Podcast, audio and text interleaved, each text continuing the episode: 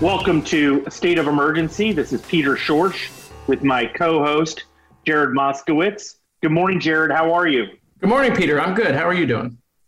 I'm good. I um I got your direction last week. You said we got to get some Republicans in here uh, because no, no one's going to continue to listen uh, to me, you, and um, Progress Florida basically uh, dog everybody. So I, um, I, I thought about getting somebody, you know, like kind of like some a quiet guy, like a wallflower, somebody that really didn't know how to punch back. Um, someone's someone's still trying to develop how they feel.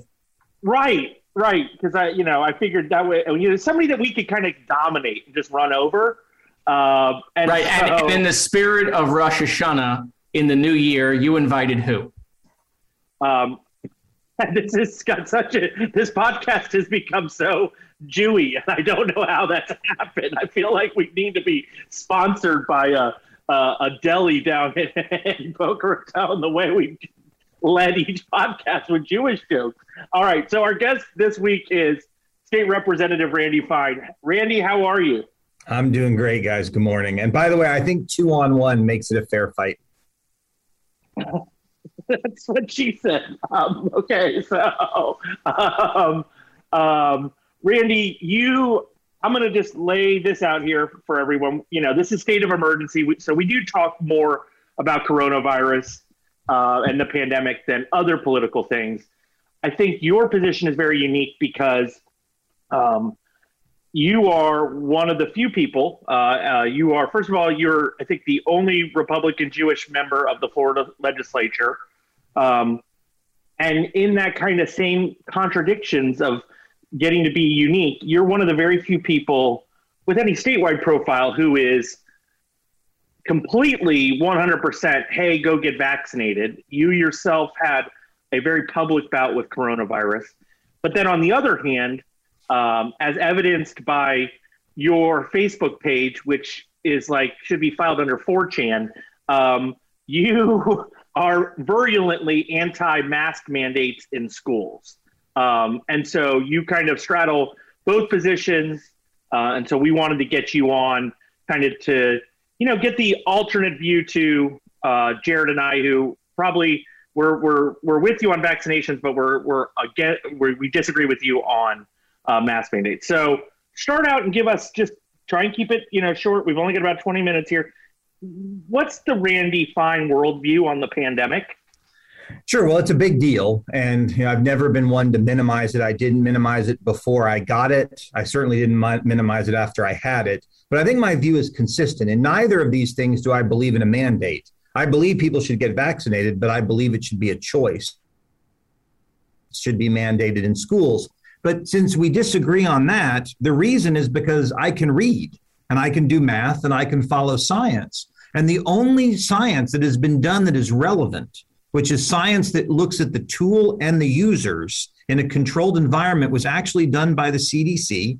And it found that masking children in schools had no statistical effect on the spread of COVID. By the way, the CDC did find that masking adults has a statistical effect on the reduction of COVID. Now, why would they find that adults it's effective and children it would not be? Guys, we all have kids. And have you seen what those masks look like when they come home from your children? Kids don't wear them right. They do all kinds of crazy th- things with them. And as a result, they just don't work. And so I don't think we should be punishing our children because of adults' decisions not to get vaccinated. So, so Randy, I think that's a, a, a perfect position. I think that makes total logical sense.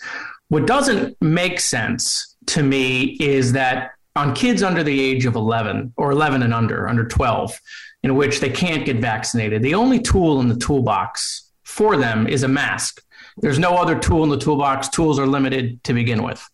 Uh, and, and so the issue I have with it is what we're telling parents in a pandemic in with the rise of delta where while the death rate isn't changed kids are getting delta much more than they got alpha what we're telling parents is you can do nothing there's nothing for you to do uh, because nothing works and that's the message parents are receiving and you know this as a parent i know this no one wants to be told that hey, there's this terrible thing going on and there's nothing you can do. Do you think that, that that's part of the issue is that people are not hearing the policy, which is, hey, it's parents' choice. What they're hearing is you can do nothing. Well, but I don't agree with that. This is why I talked about these school boards being charlatans. That they say they care about COVID, but they don't actually. So there's all this media right now about the fact that 13 people in the Miami Dade school system, 13 adults have died of COVID, I guess, since the school year began. And I saw reporting this morning that said all of them are unvaccinated. Now, I wouldn't agree with this because I don't believe in mandates. But why didn't this? Why doesn't? Why don't these school boards, if they care, if they say no one must die, we must prevent all disease? What's stopping them from mandating all of their employees be vaccinated? If they really believed in what they said, why aren't they doing that? If they really believed in what they said, why didn't they two months ago mandate all adults wear masks? The governor's never forbidden that.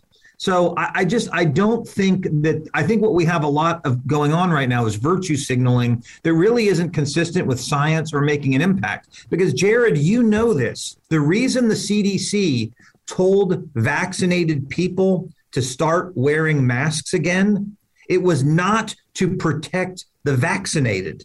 It was to protect unvaccinated adults. Children are being told to wear masks not to protect children to protect unvaccinated adults. Well, unvaccinated adults have the ability to protect themselves. It's called go get the vaccine.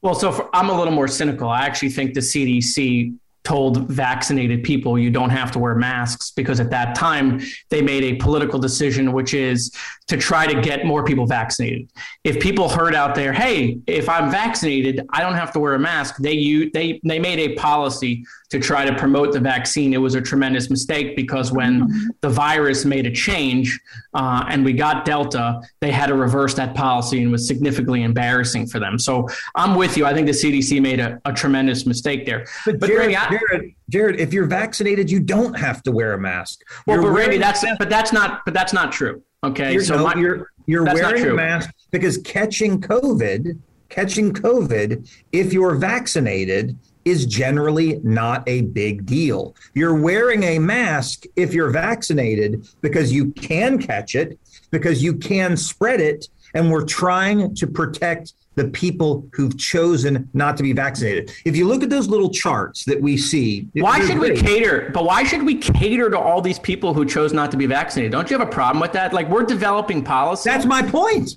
That, because, that's that's that's exactly. So then, why are you against? So then, why are we against the mandate? We have to hold on a second. We're so against mandating vaccines. We're so against it. Which, by the way, we've been mandating vaccines for years. It's why polio has been eradicated. Nobody gets smallpox anymore. Chicken pox is gone. Okay, uh, we we've been mandating vaccines and in children. By the way, there hasn't been marches uh, in the street. No one's been quoting the Federalist Papers. But now all of a sudden, because it's become political, both sides, by the way, um, we're doing that. But if society now has to cater to people who chose not to get vaccinated, we got to make all these policies. Why are we so against mandating the vaccine? but I, don't think society should cater to those who haven't been vaccinated. See, I believe you should be free to make your own choice. I don't believe you should be free from the consequence of making that choice. So my view is actually very consistent. I'm the are, are, are people free to make their own choice? I mean, one of the issues that I that I find interesting is Republicans have always been the champion for small government, uh, and I think COVID, in a lot of ways, uh, you know, it's been it's been Republicans have been going away for this for a little bit, but I think COVID has accelerated this, uh, in which big government, government in Tallahassee is preempting local governments from making decisions, telling businesses what they can and cannot do, weighing into school board policy, which is clear, clearly reserved in the Constitution. Do you see big government? Do you see a change because of COVID that uh, Tallahassee, and not just here in Florida, other states uh, in which the capital felt that they needed to get involved in local decisions? Well, I'm going to bifurcate what you said. You talked about local government and you talked about business. I think they're very different. You know, that we are not the United Towns of Florida and we are not the United Counties of Florida.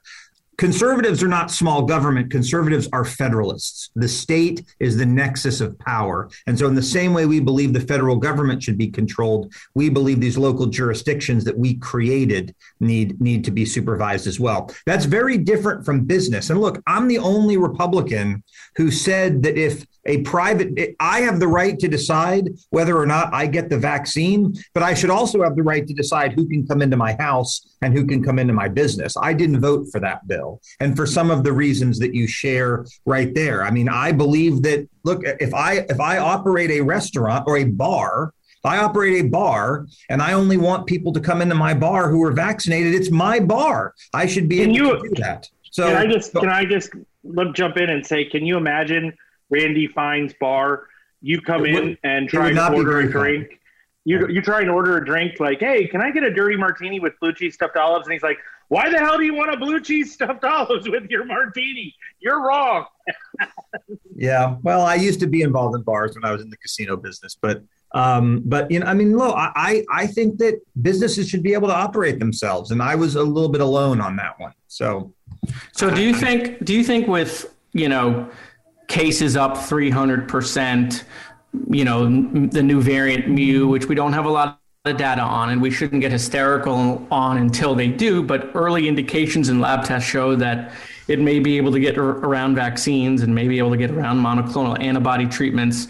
And Israel, one of the most vaccinated countries, having you know a major surge, uh, which is obviously problematic. Um, do you think people who wanted to turn the page or are trying to turn the page on the pandemic are a little premature?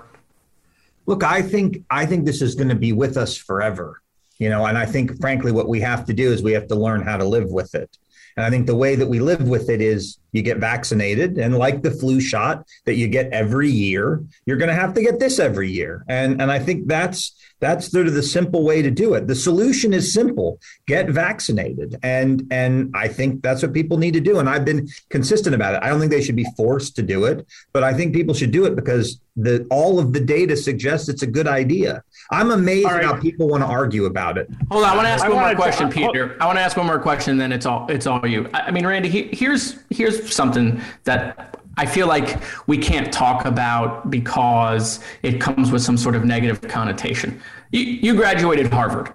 You're, you're, very well educated.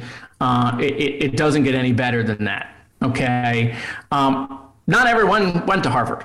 Not everyone went to college. And with what's going on on the internet uh, and what's going on in political circles, uh, there's been so much manipulation on what's true and not true.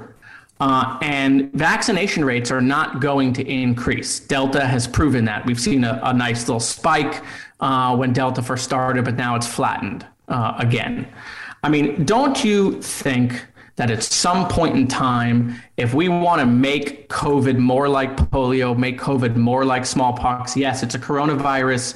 It, it, will always ebb and flow. But don't you think at some point in time, there needs to be some more mandates on vaccinations, even if it's not mandated countrywide.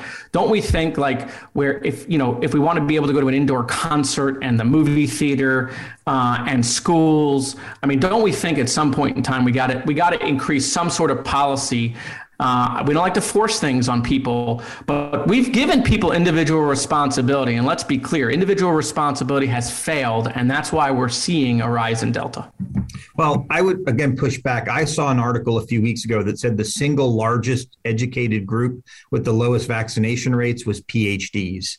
So just because you're more educated doesn't mean that you're actually subscribing. You've never considered PhDs doctors. Let's be clear. No, no, no, no, and they're not doctors. I'm saying PhDs. They're educated folks. So just because you're, it, it seems like the people who are that have the most education are getting vaccinated the, the lowest. Look, it's it's why I believe that if if business owners were allowed to decide who could enter their business and who could not, then I would decide that would increase my likelihood to get vaccinated. Look, right now, if you want to go on a Disney cruise, you have to be vaccinated. I that's do. What, that that's I do. I do too. That is an incentive that is an incentive for people to get vaccinated. And so, I, I, mean, I don't, I believe people should have a choice about whether to get vaccinated, but I don't believe people should be immune from the consequences of their choice. And if there are consequences for your choice, then people will generally, I think, make the right decision. Unfortunately, there are a lot of people who don't want to mandate it and they don't want people to have any consequences for their choice. And I don't agree with that. I, th- I want to go to um, go back a question. You talk about the vaccinations, and I think number one, I think it is a. I don't think that I don't agree with Jared that we're not going to increase the vaccination rate. In fact, I think I saw. I think it was the New York Times today was saying, you know, we can get to eighty percent here, and if you look at the amount of people that um, you know that we are still adding hundreds of thousands of people each day to the newly vaccinated uh, list. Um, I think that there is a lot more that we can do there in terms of outreach. I think we've gone. I think we've we've almost stopped all of the PSAs. I don't think that the ones that we were using were incredibly intelligent. I do think we can use more stick, especially in places like Florida, where no, you cannot go to on a cruise. You cannot go to a mass um, a mass event like a concert unless you're vaccinated. I think it would get people to get there. But I will say and I, I will allow Randy to defend here. I think politicians like Ron DeSantis are undercutting um, the vaccination argument right now. In the last twenty or in the last two appearances by the governor, he's made a false claim that breakthrough cases uh, are not rare. Uh, he said that on uh, Tuesday. They are rare. They're somewhere between one in 5,000 and one in 10,000. Uh, especially, they become even more rare in the more vaccinated uh, your community is. So if this, if Florida had a higher vaccination rate, we would have even fewer breakthrough cases. Um, and then I thought, and I thought this was a dangerous statement. And I know, Randy, you don't want to break from the governor too hard, but his argument that the vaccine is a personal choice and it has nothing to do with anyone. I can go and find the quote, but where he said the comments that he made last week, um, basically saying that me being vaccinated has nothing to do and does not impact other people. Um, the Washington Post came out with a very strong editorial against that about the fallacy of Ron DeSantis' selfish argument. I think he's undercutting the vaccination uh, argument just at the point where, listen, if we push the boulder a little bit more, you know, oh, you know, I, I think about, I think about the police officer. I think it was in Lakeland, and then I think it was in St. Petersburg. Uh, the police officer in, or the sheriff deputy in Polk County or Lakeland um, unvaccinated dies. His wife hosts a pop up vaccination uh, tent, and they get 94 people vaccinated. I think you have to do house by house, almost person by person outreach like that right now. Randy, I'll ask you. Look, I don't agree. That, I don't agree that the governor's undercutting it at all. I mean, in every appearance he does, he talks about the importance of vaccination to keep people out of the hospital and keep people from getting severely ill. He does it in every single appearance. And look, I agree with what he said. People can say the breakthrough cases are rare. It's baloney. We all know tons of people Tons. I know so many people who have been vaccinated who have gotten COVID. I'm amazed. Every day I'm hearing about three or four or five people who've actually been vaccinated. So I don't buy it myself. That doesn't mean I don't think people should be vaccinated. See, the public health experts screwed the public when they made it sound like if you got the vaccine, you wouldn't get COVID because people are. What we need to focus on is if you get the vaccine, your odds of going to the hospital and your odds of dying are very low we don't live our lives to avoid getting sick. We all get sick all the time. The whole focus of this has been to keep the healthcare system from being overwhelmed.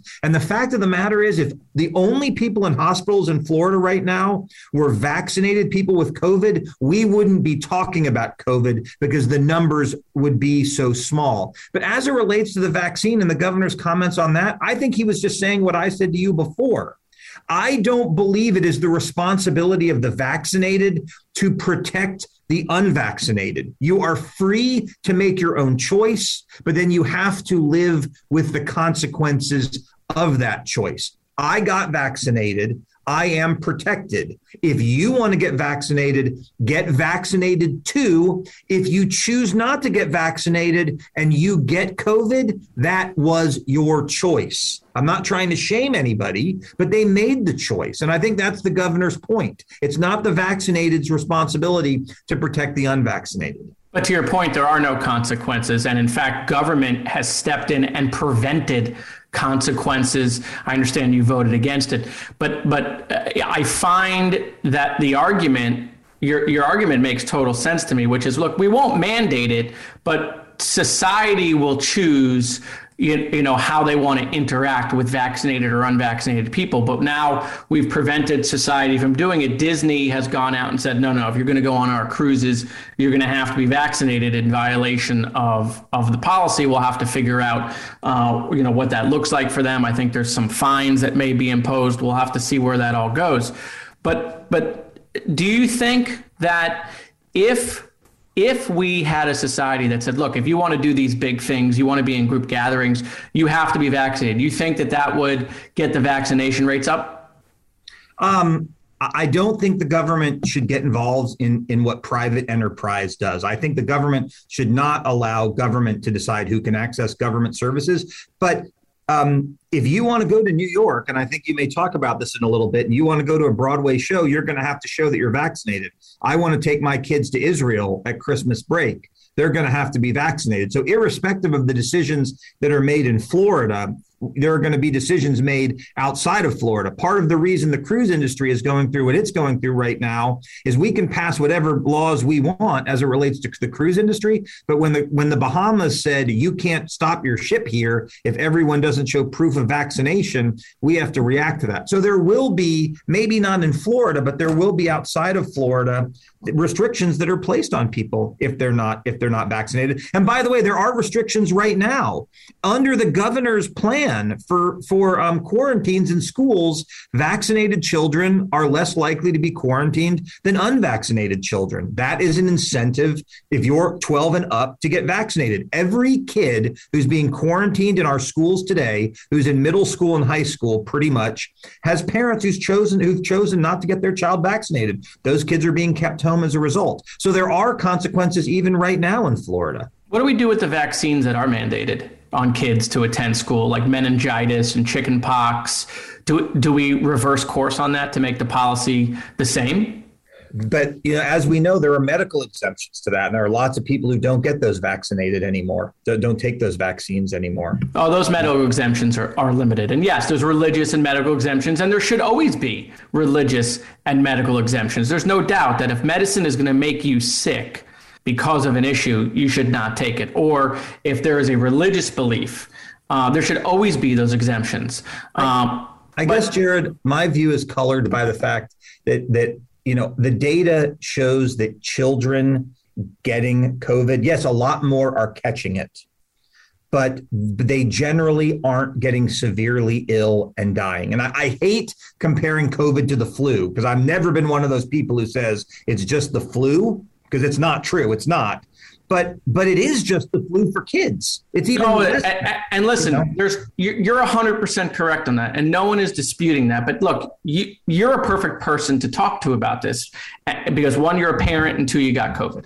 And my kids got COVID. My right, kids, both my children got COVID. And by the way, for them, it was nothing. Literally, in the three weeks that we were bogged down with this at home, my kids each were sick for like two days. One right, but there are kids getting, but there are kids getting much sicker than that. And there are kids who get the flu who get much sicker. And part of the concerns that conservatives have is under this argument advanced by the left that no child can catch a disease.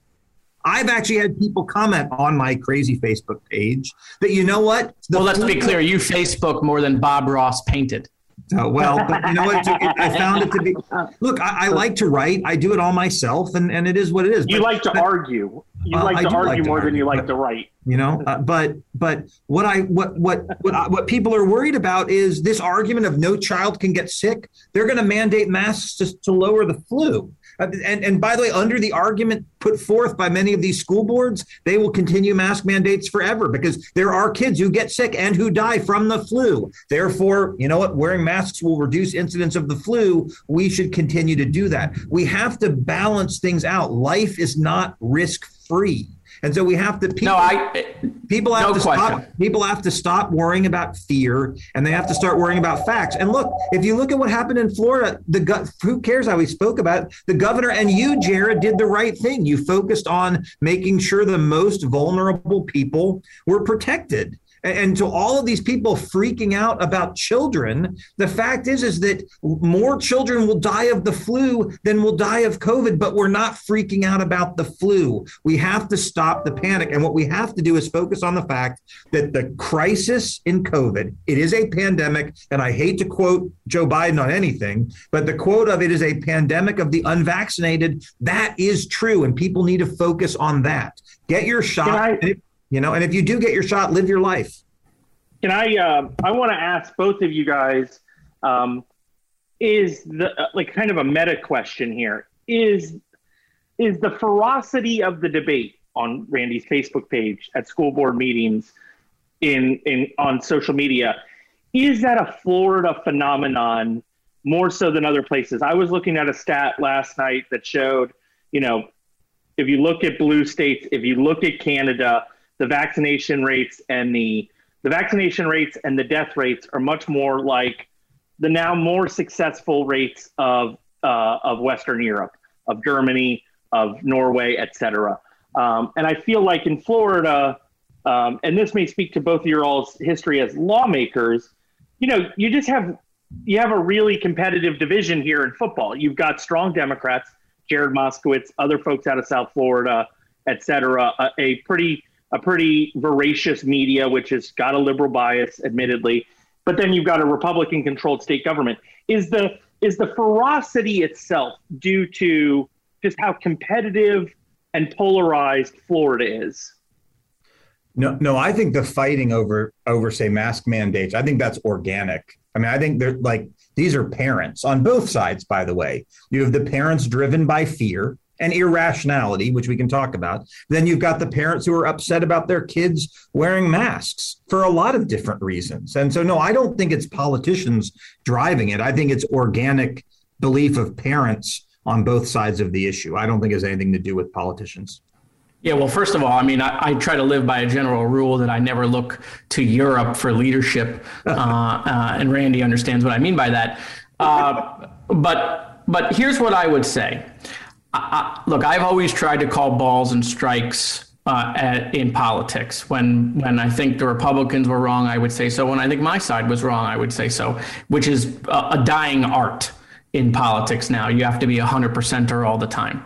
Um, but I, I, just think there is uh, there's just so much hypocrisy going on with COVID.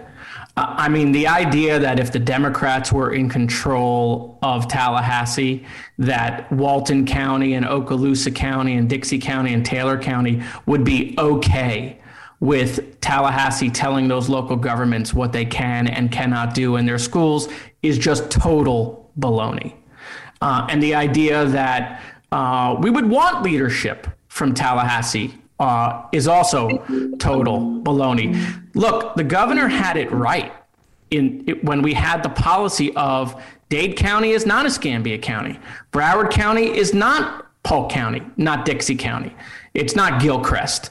Right? It's not Union, it's not Bradford. And we should have different policies because we know the virus acts differently in different communities.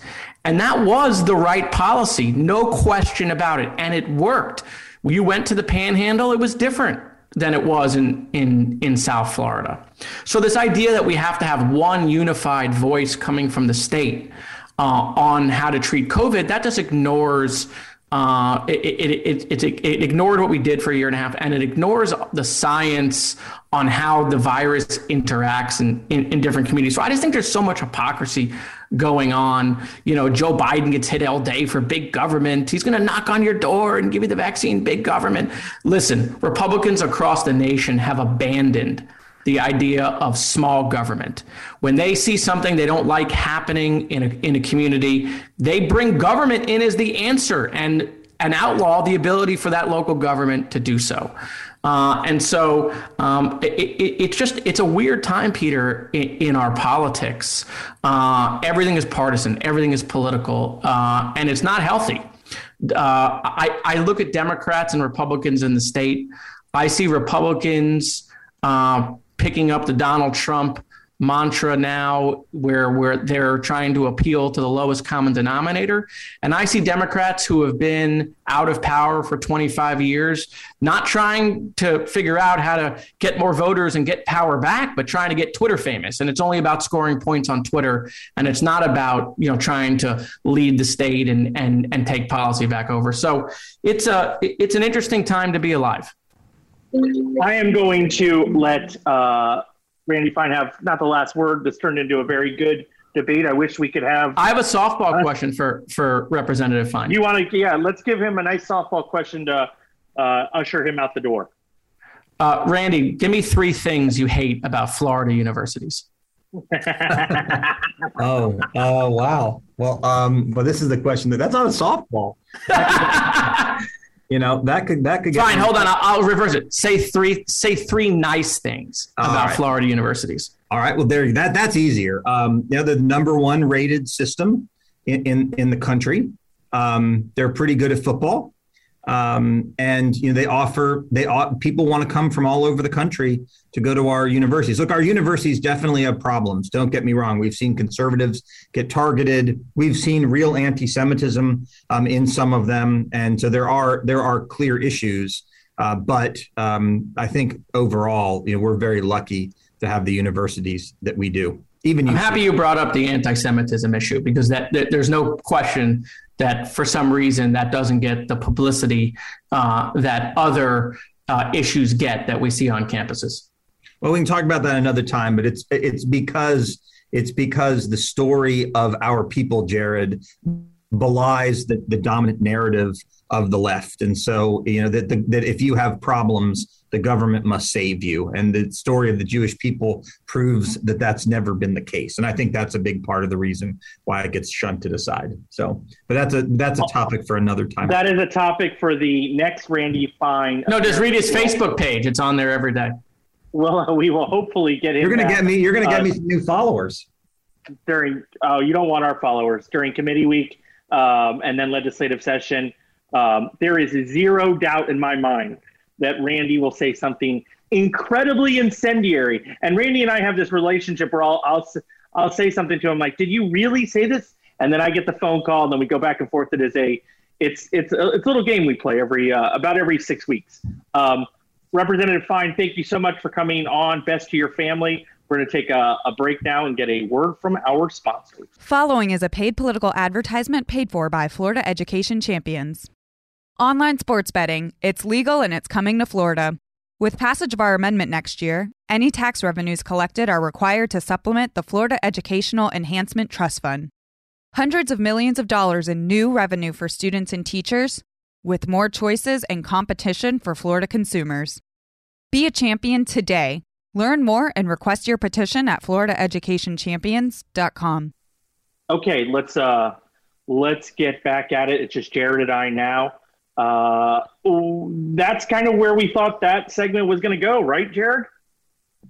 Yeah, I mean, listen, I, I understand, you know, Randy's position. It's not try it's not about gotcha questions. We're not trying to, you know, make, you know, try to get somebody in some quagmire. But but let's be honest, right? I mean, there's no Plus doubt that the sentiment being put out there is you don't have to get vaccinated. And and they're not made to they're not made to feel uncomfortable not getting vaccinated. And the responsible people that went out and got vaccinated are being punished. Mm-hmm. Uh, and that's what's going on. And and the idea that anxious parents who don't want their kids sick or don't want their kids out for for 10 days uh, the idea that you know they have been shunned into wearing masks. I understand the policy is parent choice but people have received the messaging that masks don't work, which is not accurate. This idea that it's definitive evidence. First of all, the study that's being cited found that it was 35 plus percent effective.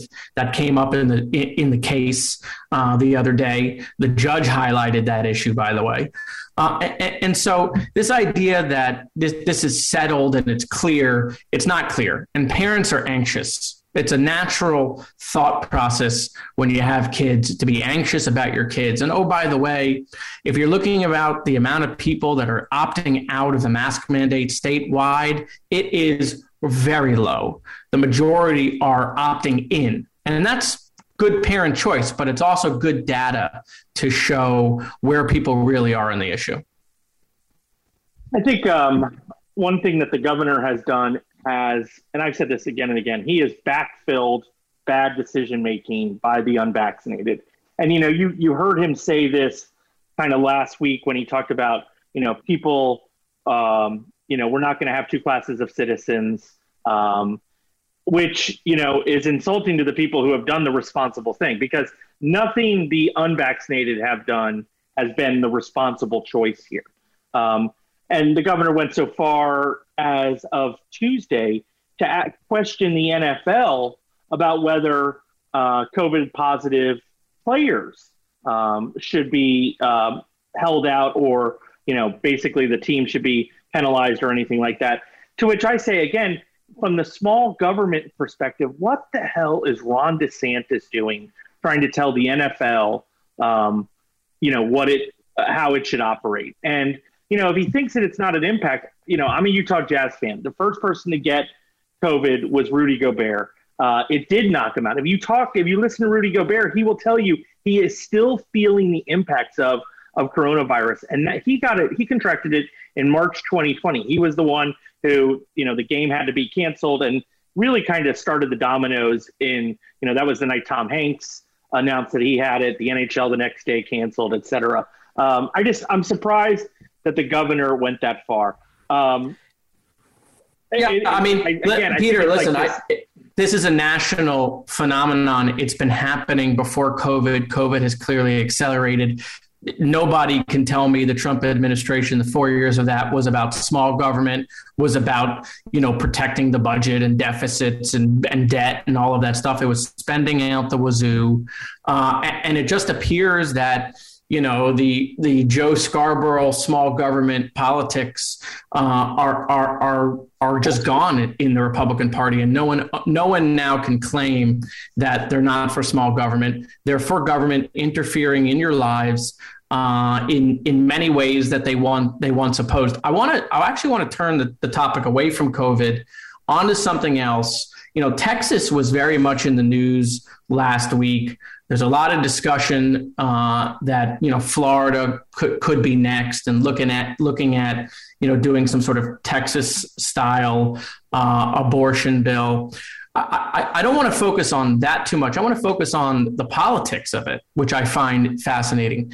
It, there used to be this unwritten law that in an election year, session didn't have red meat that session was about roses and butterflies as you were going into an election. If this issue is injected into this session, it will divide the legislature in ways that I don't think we've seen maybe since Terri Schiavo, quite frankly, uh, and will lead into the election and will have potentially effects on who turns out and, and who wind up wins the election. What are your thoughts on all that?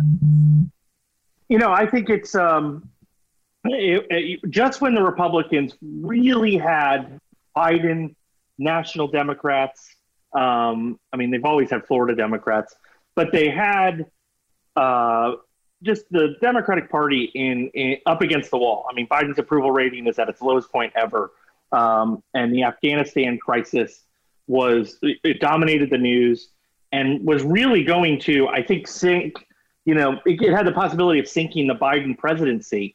Um, along comes, you know, the the Texas legislature.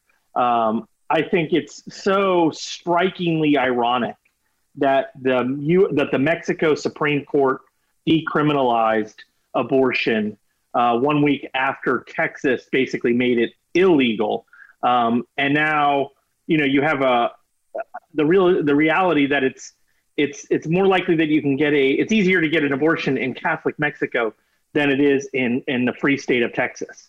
Um, I do think that I think that the applications of it in Florida are are limited. I think that the Republicans still do have domination here, but I will say I think you will get some candidates that come out of the woodwork, and I, I know that there is a a major candidate in your neck of the woods that is going to jump into a state senate race. I think, and I think part of their thinking was this uh, case.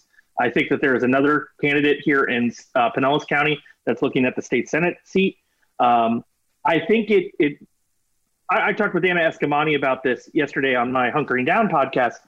Um, women don't want to say that nobody wants to say that they're for abortion and there's a lot of women one in four women have had an abortion it's not something that they want to talk about but it is something when you're in a ballot box by yourself that you can remember um, and somebody that encroaches that i think will be penalized again i don't know how much application it will have in florida but i will say look for Gavin Newsom to have a big win in California next Tuesday um, because he's basically making the argument look what Republicans would do if they were in command of California. Um, and I think that that's, I think that you're going to have a big win. I think it's going to impact the Virginia gubernatorial race. I think that Terry McAuliffe is probably now safe. Um, I don't know where it goes. I'm surprised DeSantis's people, Stephanie Kopelousos and the legislative affairs people did not run down and tackle Wilton Simpson and Chris Sprowls and say, please do not bring this up during an election year.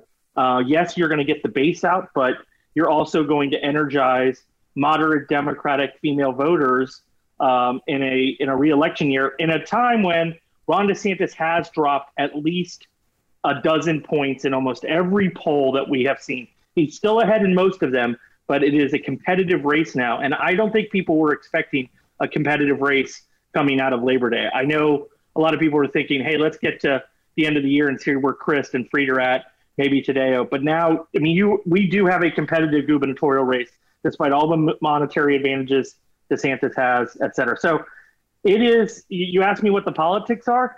It is dropping a a, a bowling ball in the bathtub. Um, what one state's uh, legislature has done, probably for throughout the country. So I agree with that, and and in politics these days, uh, there's this kind of similar into the media. There's just this copycat thing that happens where one legislature does it, and then another legislature has to one up that legislature, or one governor does something, and another governor has to one up them because everyone's jockeying for the next election and they want to use it, you know. But I think the politics of this are fascinating. Uh, mainly because you have look, we have some very smart political people uh, in power in in Tallahassee. And I just can't believe that they actually think that this is helpful uh, politically. I, think this is a total gift to the Democrats. However, the Democrats also have to not overplay their hand. Uh, which we're very capable of doing all of the time. And, and, I tweeted something out the other day, and I, I, I mean it to be true. And that's look, the Democrats cannot stop the bill. They can't stop it. If they want to, if if Republicans in the legislature in Florida want to advance the bill, the Democrats can't stop it. They don't have the numbers. But what they can do is they can mitigate the damage. They can work, use the relationships they have. Democrats and Republicans still have relationships. There are friends. Use those relationships to try to not get a Texas style bill. Uh, and to and to mitigate what eventually might wind up on the governor's desk my fear is is what will happen is what will ha- is what happened with the Marjorie Stoneman Douglas bill, which is uh, people don't want to put in the work. They don't want to try to make policy. What they want to do is they want to focus on the next election. And we may get a worse bill because there may be folks, there may be Democrats out there that want the bill to be terrible so that we can use it in the election. Um, and, and, that's just not that's just not going to be good for women here in Florida. Uh, it'll be a disastrous policy. Now, we have right to privacy in our state constitution. Maybe we have a little more protection than Texas did, although it's unclear how, how the new Supreme Court would view it. Um, but I think there's actually some division in Tallahassee leadership on what kind of bill they want. Um, I, would love to be a fly on the wall in uh, in those conversations. Uh, I, I think that I think you're right, and I think this led us like look at what the um, look what happened just this uh, this week, uh, as first reported by uh, Florida Politics. The uh, realtors ballot initiative is being scrapped. That's not going to be on the 2022 ballot, and it's because of the pressure put on them by legislative leadership, most notably Kathleen Passidomo, who had said, "Hey, I've been working with uh, the realtors on affordable housing issues. This is upsetting to me. I, I, I'm taking this personally. This legislature is smart. Wilton Simpson is very smart uh, about um, uh, about you know not setting himself on fire. Uh, and now that he is running for statewide office, listen, I don't think that I don't, I, there's a few locks in Florida politics uh, but I will say Wilton Simpson to be the next agriculture commissioner is probably an 80 to 90 percent lock. Um, I mean, I don't, I just don't even know who the Democrats, even if Nikki Fried had ran, run for reelection, I don't know that he could. In fact, I will say part of Nikki's decision making is it was probably easier to go up against Ron DeSantis for governor than it would be Wilton Simpson for Well, that was one of the that was one of the secrets in Tallahassee is that this has been discussed for a long period of time and it was going to be a tough reelect against a Wilton Simpson. And so that was part of the calculation. I mean, let's be honest, right? That's been part of the discussion that's been going on for a year now. Uh, no, Wilton uh, is going to be a formidable uh, opponent. Uh, he will be probably uh, the best funded ag commissioner, maybe since Adam Putnam, maybe even more so uh, than than than Adam Putnam. And, and, quite frankly, e- even if he does win, and even if a lot of Democrats don't vote for him, he probably will wind up being a pretty good ag commissioner. Yeah, I, I mean, you just trust him to do. Uh, one of the things that's that's not forgotten by me because I do have a lot of friends. Our best friends are uh, are, are raised cattle. Um, believe it or not, I I really get out into the ag community. Part of it's the horse you know the the horse showing that Ella does. You know, we were at this weekend at the Florida State Fairgrounds, and so you're kind of bumping up a lot of up against a lot of folks in um, you know in that community, and it's that you know after tourism, agriculture is Florida's biggest industry, but it's never put on that same stature that you know that Disney and Universal and the beaches are. It's you know it's thought of kind of uh, afterwards, and I think that Wilton Simpson has the chance maybe to elevate agriculture's standing uh, amongst policymakers in Florida. Um, going back, you know, because we got this is actually probably going to be a surprise, Jared. This will be our longest podcast. Um, I mean, we we say it every time. I wanted to. I, I just want to let you fillet me on this one. We are going to go to Hamilton next Tuesday, um, and we're going to not Hamilton in Jacksonville, where it's debuting in September, but we're going to Broadway. It's the reopening of Broadway first night Broadway is uh, Hamilton is playing. We're hoping to catch a glimpse of Lin Manuel Miranda, who uh, we know is going to be in the building that night. My question to you: This is not my ask me anything. You will not be seated anywhere near Lin Manuel Miranda. are, are, we crazy to go to New York to get on a plane and go to New York right now in your professional, you know, former FDM uh, position? Yeah, I mean, look, uh, I'm split on that because part of me, you know, right now is avoiding airports. Uh, the planes are actually pretty safe, right? The air, 50% of it goes through a HEPA filter, 50% comes from outside. So planes have been pretty good. The airports are, are, are what has been more of a mess. Uh, but you know, at the other part of it is that, and I've known this for a long time. Uh, you know, we've not talked about it because we everyone just wants to get to the end of the pandemic, but we are going to live with this for a, for a while, if not ever. Um, you know, we're not going to be 20% of the population having COVID, right? Where we're in the spike right now. Uh, and we are starting to come down ever so slowly. So I'm I'm split on that, but I think Peter, look, the idea is you're gonna you're gonna do it the right way. You're gonna be uh, in N95 masks. You're gonna be in face shields. You're vaccinated, right? You're gonna go do it the right way, and you've mitigated your risk. And you've not only mitigated your risk, you're also mitigating the risk to others, right? Because if God forbid anyone in your family has COVID, by you wearing the correct PPE, you're trying you're trying to prevent them from getting it as well. And so, you know, I, I think, you know, for the folks out there who want to go live their life, who have to travel for business, who who can't just, you know, put themselves in a cocoon and ride the wave out, you know, doing it the right way and mitigating your risk, creating that separation. I mean, that that's the right way to to continue to get through uh, the what we're all going through now with with the rise of Delta. All right, uh, let's wrap it up with uh, some Ask Me Anything. I'm going to give you a political one. We've talked so much about uh, Nikki and Charlie getting into the race. Um, do you think Annette Taddeo should enter the 2022 Florida gubernatorial race? Well, I mean, look, as a Democrat who obviously wants to make gains in the legislature, um, Annette Taddeo has been a great senator. Uh, and if she vacates that Senate seat, I'm worried about holding on to that Senate seat.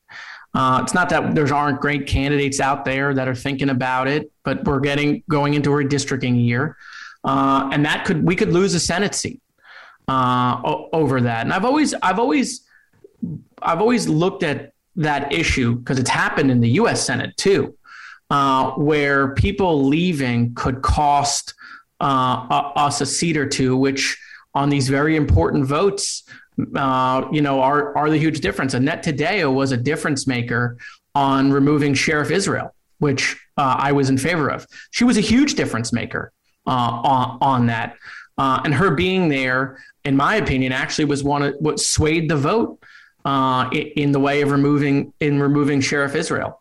Um, on the other hand, she brings a very interesting perspective to the race. I mean, Donald Trump won Dade County in numbers that I don't think anyone predicted but Susie Wiles. Uh, and uh, that should scare Democrats. If we want to be able to win statewide here, whether it's U.S. Senate or governor, we got to perform better in Dade County. And I think that's going to be uh, uh, Senator Taddeo's argument uh, is that she can appeal to a broad range of voters. Now, do I think she's behind Charlie and Nikki? Do I think fundraising is going to be a challenge? Absolutely, she's behind, and fundraising is going to be a huge challenge. So the question is: Is does she become a real candidate, or does she become a spoiler? Um, either way, here's the winner: three Democrats running against each other in what will be a primary that they're going to have to raise money for, and will probably get bitter. The winner of that's Ron DeSantis. Period. That's true. Um, I, I like. I, I'm going to be frank. I didn't really like Annette Taddeo as a Charlie Crist lieutenant governor candidate. I thought he should have picked uh, Dan Gelber. I was pretty outspoken with that about the governor. I think that that would have, I think a, a couple of small things like Gelber instead of Taddeo, Charlie going to Jacksonville, and him not being married to Carol Crist uh, would have made him governor in 2014. Uh, well, maybe just him not being married to Carol Crist would have made him governor in 2014. Um, but I've come to really like Annette Taddeo. Um, I think that she is, like you say, with the Parkland stuff, she was she's a very good lawmaker and a great community leader. Um, it's she's somebody that we need in the process, um, both in Tallahassee and locally. And so, like everybody's like, "Oh, you're rooting for her to get into the race because you want her to split the female vote with Charlie," and I'm like, "That's just so simple. I don't think I don't think people think that way." uh, voters think that way.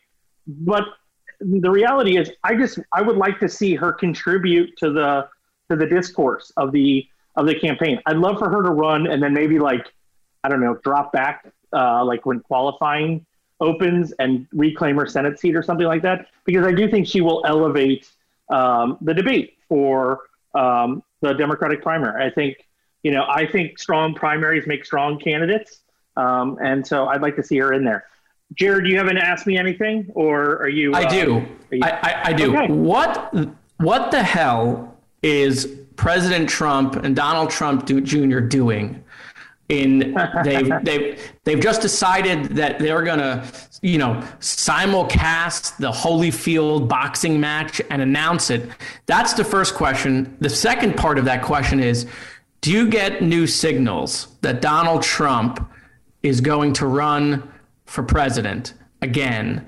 And you know, how do you think the field, not not voters, but how do you think the field of potential uh, presidential candidates really feel about that?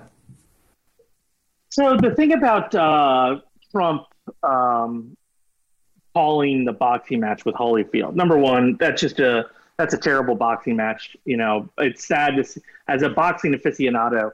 It's just sad that um, you've got you know YouTubers and Instagrammers boxing former champions.